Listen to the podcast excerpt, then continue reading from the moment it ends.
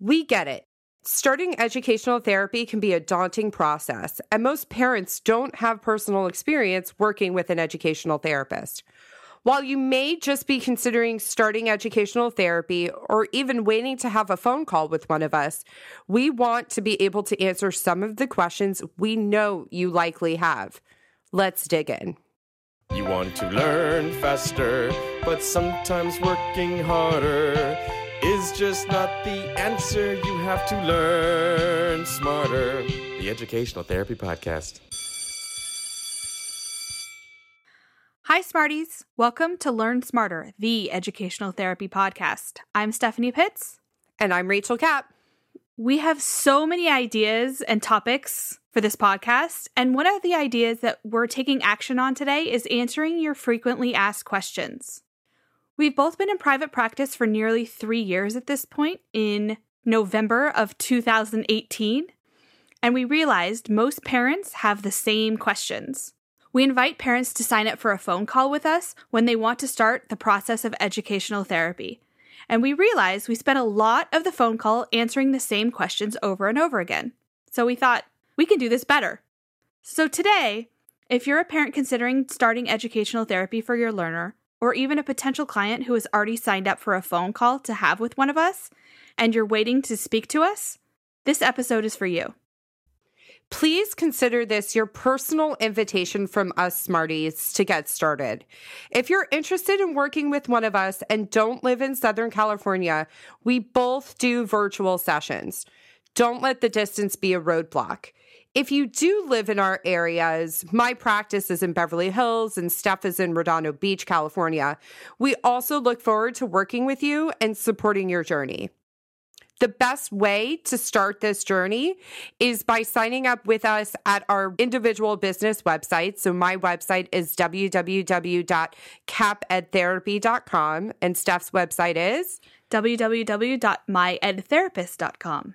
And we both have links on our websites to sign up for a phone call, and that's the first step of the process.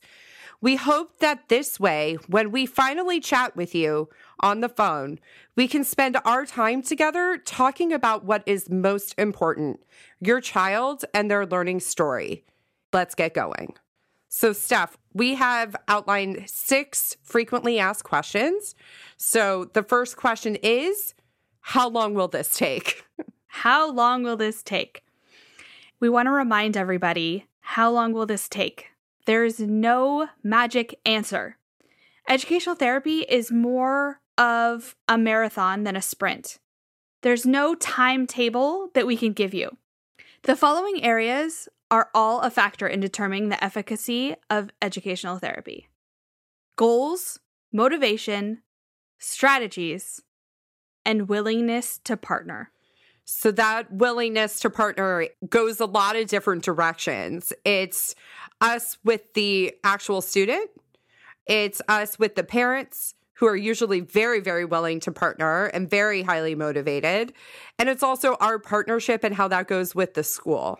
And other allied professionals. And other allied professionals working on the team. So if your child is also seeing a psychologist and a psychiatrist or a speech pathologist. We always partner with those professionals as well. But we assure you, this is our commitment to you. We will kick you out of educational therapy when your child is ready. Most students and parents are ready to graduate from educational therapy before they realize. And we promise we'll let you know it's one of our most favorite conversations to have with parents. We are ready to reduce sessions from two to one time a week, or your child's ready to be done entirely. It's usually quite emotional for the family. We just want to prep you for that kind of conversation down the line.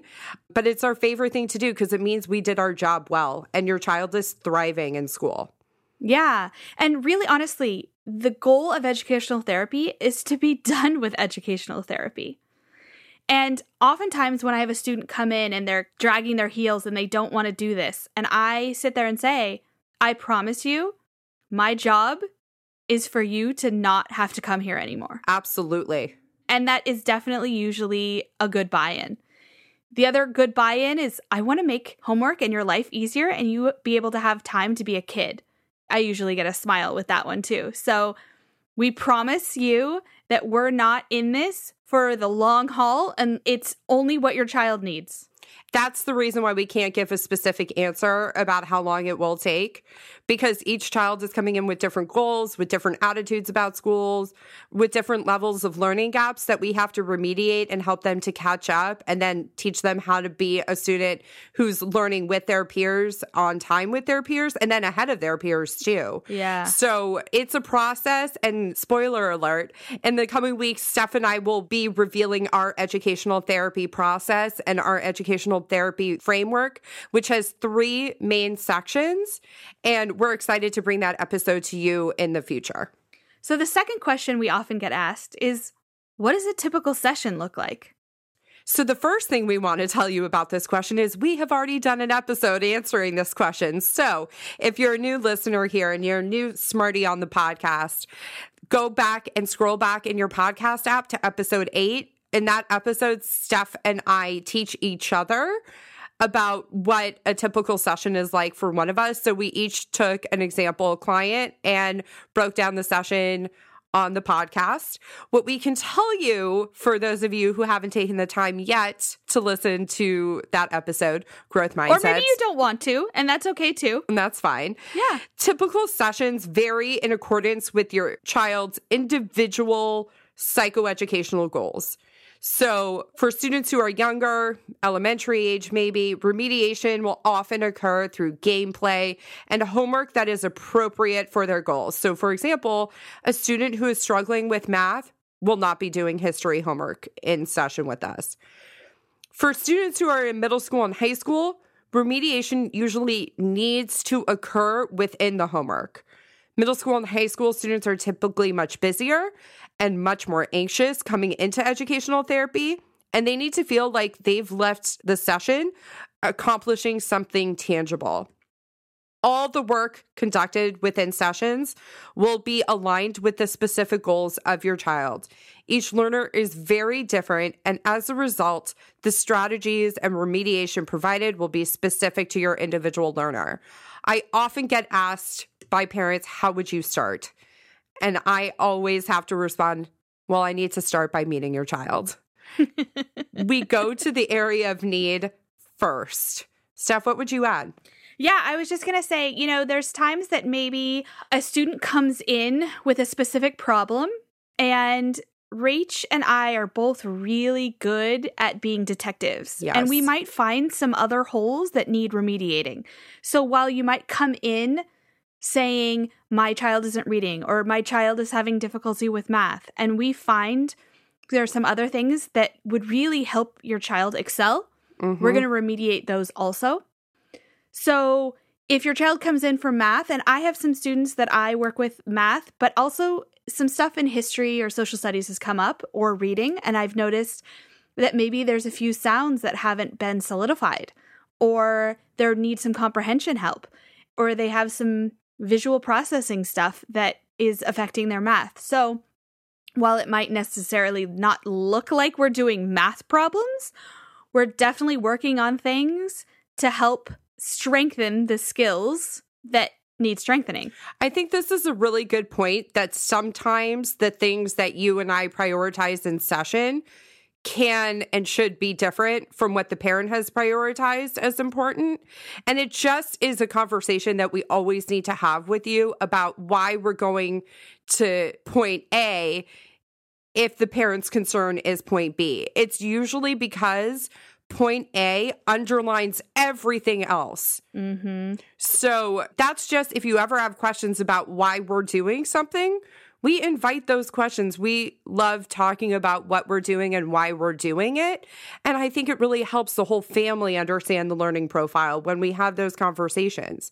Because wouldn't you say, Steph, when a parent questions, which we invite and encourage, they usually walk away from the conversation feeling assured and feeling like, yes, what Rachel said made total sense. Yeah, absolutely. And that, you know, we're finding some other things that maybe haven't come up yet, but they will. And when I come across a kid that's reading word problems in math and they're not decoding the words correctly, Yes, I need to go back because I can't start with the math if they don't know what they're reading. absolutely. So this is an, a perfect example of something that has come up in my sessions before. And I need to start at the first step because I you can't jump four steps in and it's not going to work and I'm not going to claim it's going to work. Right. And it's really important to pinpoint exactly what they need to work on because that's going to help the overall learning process. Question 3. Can you build my insurance? This is a big one, guys. And unfortunately, in California, educational therapists do not have licensure, and therefore, we have no insurance codes to give you. We are able to provide a super bill, but we've never been able to have a client figure out how to get insurance to reimburse them. And if you are that unicorn that figures it out, please let us know because I know that there's other parents that would definitely love to know about it. I would love to be able to update this podcast episode and say that we have found our unicorn who got ed therapy covered by insurance. And so definitely please let us know. We would love that. Yeah. yeah. So, what ages do we work with? Steph and I both serve students of all ages. I myself primarily focus on students who are third grade and older. That does not mean if you call with a first or a second grader that I will not work with them. Sometimes what that means is I will work with them depending on what we're working on. And sometimes that's where we have other educational therapists and specialists who work for us in our practice who specialize in different things. Mm-hmm. This is something that we discuss on our phone call and we figure out who the right fit is for you. Sometimes it's me and sometimes it's somebody else in my practice. Steph, what would you add? Yeah, the same thing. Sometimes it's me and sometimes it's somebody else in the practice. My practice is kindergarten all the way up through graduate students. And I even worked with some parents doing executive functioning coaching. I have as well help them. So really, honestly, it's wherever the need is. We got Pre- you. I don't do preschool. I don't do preschool either. so I guess really that's the answer. It's like anything kindergarten or up. Yes. The next question that we often get is Is my child a good fit or do they need somebody else or a tutor? If your child is struggling or anxious about school, they are a good fit for educational therapy. If you are struggling and you notice the gaps and you're worried about your child's academic performance, then yes, they are a good fit. But this is one of the reasons we have a phone call to get this process started.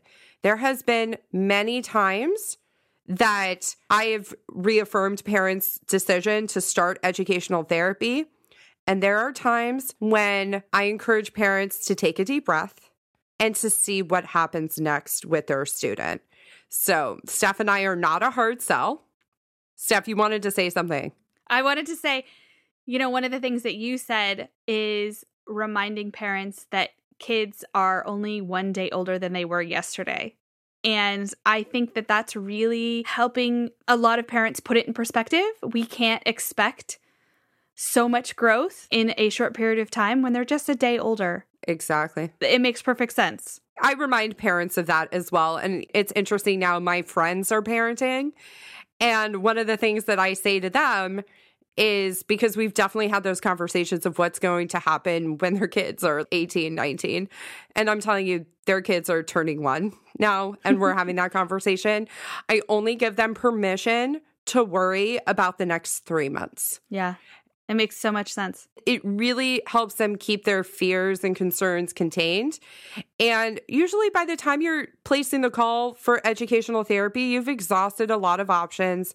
You're very concerned and you just want to find the right fit to help your child. And that's why we have our initial phone call to help determine if this is the right fit for you. Yeah. Our last frequently asked question is How is this different from tutoring? Steph, how would you answer this question? well, I would say we've done an episode about this. Go back to episode seven if you're curious about it. But in a nutshell, the biggest thing that I say with parents that don't know what educational therapy is when they're calling is tutoring is content, and educational therapy is learning how to learn through content. So we're teaching them who they are as learners, how they learn, how to do all these different things. And it might be through content if they're in middle or high school. And if not, it's by doing things that we've particularly pulled out to use to teach. It's the skills and strategies of being a learner and getting through life. Yeah. And so we're teaching skills and strategies with the intention of the skills and strategies becoming generalizable for our students so that they are able to self select. They have their toolbox of strategies and then they self select which strategy will work best with which assignment in each particular environment. I think this goes for both of us. We want to remember that grades are not indicative of what your child might be struggling with or not struggling with, or we're working on something and the grades aren't showing up yet. We're really not looking at just improving grades because that's just purely content. Mm-hmm. We're really teaching them the foundations of how to hold themselves up. And that's completely different from grades. Our job is to teach your learner how to be an independent and autonomous student and eventually employee or boss down the line. And that's one of the reasons why, when those skills and strategies have been learned and your child's individually self selecting correctly which strategy to use, we escort you kindly out of the educational therapy journey. but we'll miss you. well, abs- we do miss you, and we're not gone from your lives because you guys will pop up into our brains, and old clients can attest. You will get a random email from me. I'm just thinking about you, and Yeah. it, we usually get a great email back from former clients letting us know what's happened, and or that their child is reporting that they hear Rachel's voice in their head, and I'm sure your clients hear Steph's voice in their head so funny. and we love the relationship that we get to build with your child and with you. We love our jobs. yeah, we have great for sure. jobs. yeah, for sure. So thanks for taking the time to listen and get a better sense of what our process is. if you're waiting for a phone call with us, we cannot wait to chat with you and we will be calling you. And if you're not yet sure or you haven't signed up for a phone call with us, sign up. We'll tell you if you don't need it yet. Yeah, absolutely. Absolutely. And if you're curious about other episodes that we've done, go ahead and scroll back and click on the ones that seem interesting to you because we'd love to talk to you about that as well once we get on the phone with you. Yeah. We will include the links to our individual websites in the show notes because we know you listen to podcasts on the go. We listen to podcasts on the go and can't wait to connect with you. Have a great week. Have a great week.